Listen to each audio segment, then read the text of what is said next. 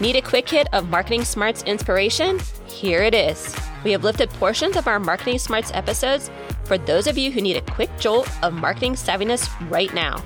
Refer to the description for how to find a longer form version. And with that, here it is. All right, the second way to get the most out of collaborative work sessions is to give homework. And April loves giving homework. so this is something you've taught me, so I'm going to let you take this one. I do love homework. Um, and you know, in the in the setup, Anne talked about the messiness that goes into sessions and and you know how it can feel a little bit chaotic. And we all know that I'm a processor. I love um, chaotic sessions. So yeah, and I mean, honestly, I think that this was born out of getting burned too many times in sessions because yes, you should do all the logistical things that Anne said in the beginning, set objectives, you know, make sure that there's timing around your activities, all of those things. But it's to your benefit to get everybody marching in the same direction prior to the session. You don't have control over what they're doing before they actually get there. And also, while, you know, I'm a processor, so I get tense in the sessions when I'm like, what are we going to do with this? What are we going to do with this? You know, there are people that aren't good at coming in cold right. either on the other side. And so they want to participate and it comes from a good place, but they're just throwing things at the wall that may or may not be relevant and could even end up being a distraction. So what I find or you know have always found really once we started instituting homework it really grounded the conversation and helped it be a lot richer and more productive overall on the other side because you can manage where you want people to focus giving their, them homework holds them accountable to participating appropriately in the session. And it also gets everyone thinking about the same things and so you're starting much more from that place. Now, I will say a watch out is if you are going to assign homework, you need to make sure that you go over the homework and spend a good amount of time with it in the session. Because the last thing you want to do is have people spend time on something and then it's like, well, wait a minute, we didn't even talk about what that what was the point of that, right? Mm-hmm. And I also find it's not enough just to say, okay, you did all your thinking on the homework, which is, you know, prepped us for today, so we're ready to jump into the conversation. No, no, then you've just wasted the homework because people don't have a chance to get warmed up or they feel, you know, like, well, what was the point of it then? I don't see the connections easily, even though you might. What am I supposed to just have blind faith? right? So, but all of that to say, I just think it's a really good way to leap off the diving board versus dipping your toe in the water and trying to really use the time in sessions wisely. Just a, a caveat to that, too, is it can uh, shorten the length of your sessions if you do the homework. I am not a fan of eight hour sessions. I think that there is just a point of dimin- diminishing returns. So I try to manage against that amount of time wherever possible. I think it's just too much of a departure from everybody's day to day. And you're asking them to do some heavy thinking and speaking and be vulnerable, like I said before. So homework can be another way to jump in quickly and cut it by a couple of hours, which can also be helpful to the group. Yeah, I think you make a good point about the fact that it helps both sides. So when you give homework, it helps those who need to process have time to actually do that processing yep. because yep. they're not going to be as actively eager to jump in with their thoughts in the yep. actual session because they're processing and then a lot of times they feel like they kind of get left behind and they finally have something to say but that happened like an hour ago right uh-huh but then you also are helping those people who are like more in it who like to do it more in it actually have something of value to add because what tends to happen is then it just becomes like everything that they're thinking becomes you know lays out there by you know these people who get very excited you know like i did in order to like share what everything that was on our mind right? And so it becomes very unfocused. These people can tend to hijack the discussions then and then it's hard to kind of bring it back down. So the processing that can be done beforehand helps everybody get their thoughts in order so you have a much more productive conversation. And I know a lot of people are like, well, I like to have the spontaneity in my, you know, sessions. It's like, well, listen, guys, the spontaneity doesn't come from everybody coming in cold, like you said, April. The spontaneity comes from like somebody bringing in some well thought out ideas, and everybody's like, yes, that and. Like, so the spontaneity comes from everybody building on each other's ideas, not from just have, coming cold with ideas. Mm-hmm. Because you're right, you'll spend the first two hours, three hours just kind of trying to get people warmed up. And if people had some time to think beforehand, you would and, and be able to kind of thought process their way through it, they would come a lot more ready to participate in a much more meaningful way. Absolutely. 100%. Great. So now the third way to get the most out of collaborative work sessions is to allow for respectful debate. And this is one of my actual favorites because this is something that tends to get shut down very, very quickly because makes people feel kind of like nervous about how to manage this kind of debate. And we still have this perception that when we go into these conversations, everybody needs to be very polite, right? Everybody needs to kind of have some level of decorum. Everybody needs to be like mindful of whatever, like who's the highest ranking person in the room and not to like disagree with that person. So, first of all, what I will say is debate is very, very good because what it does is it reveals the perspectives that individuals have and they're coming from the place of their own POV which is really really important and that's what you want to get out there. That's what the whole point of these sessions are it's like to get and see the problem you're trying to solve or the objective you're trying to solve from these different lenses. Now what you need to be careful of is that that it actually does remain respectful. So we're not Absolutely. saying that these should be screaming matches where people are putting each other like that that is not productive okay? So it still needs to be respectful debate and you need to be careful that you're not allowing certain folks to monopolize the conversation because as we said you can have some dynamics and some people are bringing in baggage to these things and they want to be heard and they want to be heard again and then they want to be heard for a third time and they want to win the conversation. So in order to manage this and make sure that your debate stays respectful there's there's several things that you can do in order to kind of get into it when people are starting to get not respectful, right?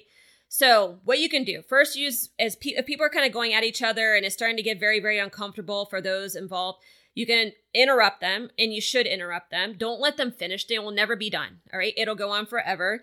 And you say something like, Thanks to both of you for bringing valuable perspective. We have captured it. Now we're going to move on.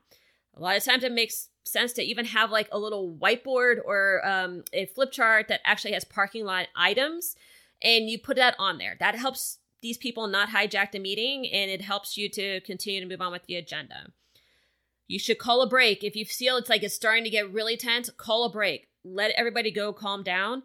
And then you actually should address it with the people who are having that conversation and they're creating the, the, tenseness and the intensity within the session. And you need to tell them that they need to bring it down, right? So if this is discussion needs to happen offline, it can happen offline.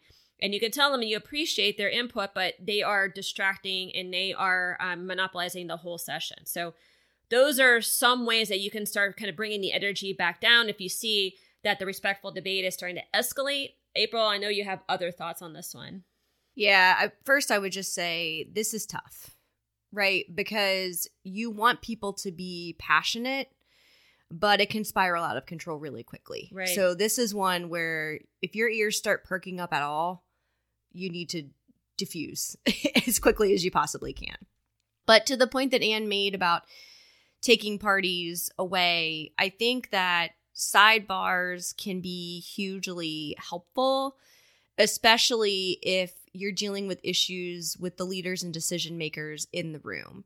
So, you know, another session recently that we had as one of the managers in the room, I noticed that, you know, the lead person was starting to feel frustration with the results that were coming out right? And so it was one of those situations where it was coming from a place of positivity, Mm-hmm. but and I mean, in this group, we didn't have disrespectful debate, really. Like they were Mm-mm. very passionate about what they were talking about.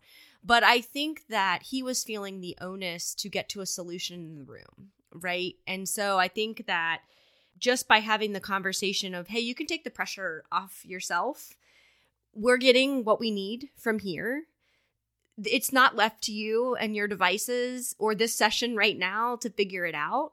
Um, but I think that that dialogue on the side allowed this person to relax more back into the process and Mhm. participate more actively.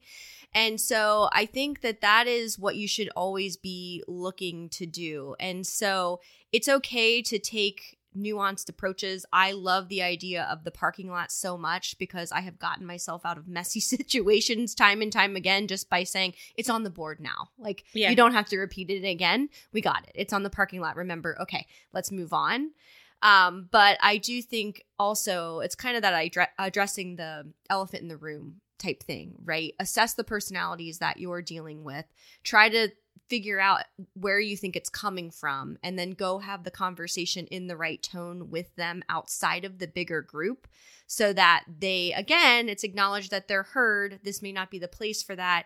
And also please help us by coming back in and actively participating in the conversations that we need to have now.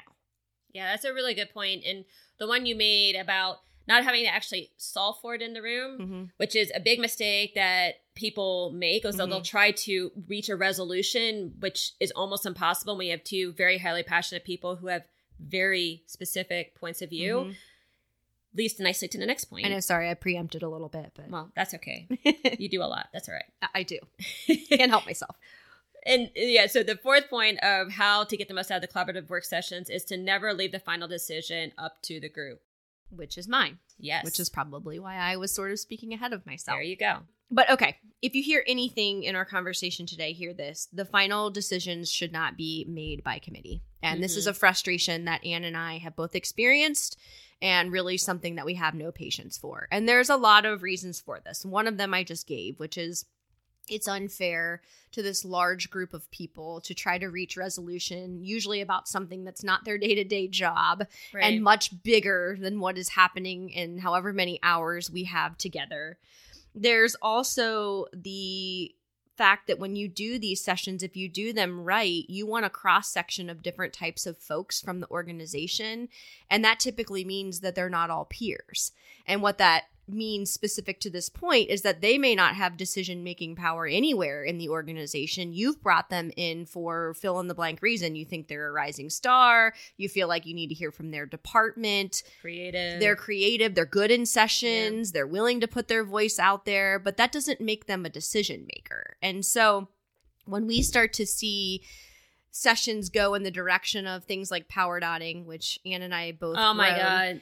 Anytime this this comes up, which means and, and for those of you that aren't familiar, you get, I don't know, usually an odd number, three power dots, and you're supposed to go up and put your power dot on the idea that inspires you the most, that you think is the best solution or the big biggest problem solver, fill in the blank. And this is one of the places that I really see the conversation go to a dangerous place when it comes to outcomes of the session Right. because there's no criteria usually with the power dotting of you know something we can actually go do something that the leadership is going to allow us to do all of those types of things. And, and i know again i can appreciate it comes from the idea of not killing the energy and not you know making people build the building them up just to crash them back down into reality. I know why it's done but the issue becomes with what happens on the other side of that session and what can realistically be tackled you really need to have the people that are going to be the decision makers outlined ahead of the session as the Mhm. leader and the manager that allows you to look to them and use them as helpers in the Right. session it also tells the room that the objective today is not to solve it, come to a consensus, come to a final decision, but that we are looking for inputs. And all of you have been invited today because we want your voices to be heard exactly. those types of things. But never should you ever use a session to button up, put the bow around, make the final calls, and move forward from there. It will ultimately lead to failure. And like I said, it can be a major, major distraction for the teams and the business.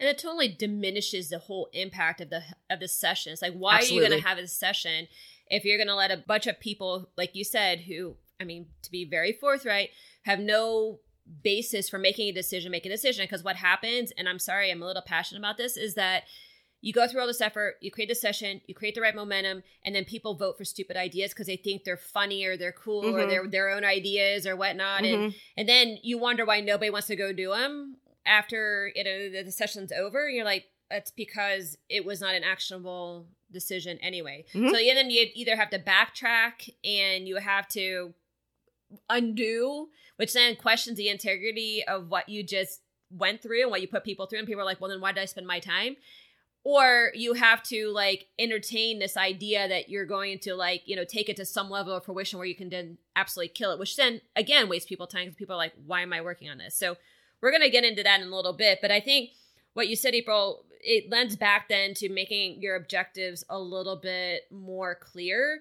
so, like what we said, like your objectives should never be like come to a consensus or choose or lock in. Like those are words that everybody likes to use because they want action. Instead, you can hedge these a little bit by saying things like provide two to three viable options, Yes. right? So you're providing a range or define two to three paths. So this helps you kind of get that idea, the ideas generated, but it doesn't commit that actual group to actually making the decisions. But this is also why you don't ever have to uh, shut down any kind of respectful debate because you're generating ideas. You don't need to reach consensus. But then you can also shut down non productive debate because there's never an intent to actually solve for anything in that session. Right. Right. So that's how you kind of get around that. Still need help in growing your marketing smarts? Contact us through our website, forthright-people.com. We can help you become a savvier marketer through coaching or training you and your team or doing the work on your behalf. Please also help us grow the podcast by rating and reviewing on your player of choice and sharing with at least one person. Now, go show off your marketing smarts.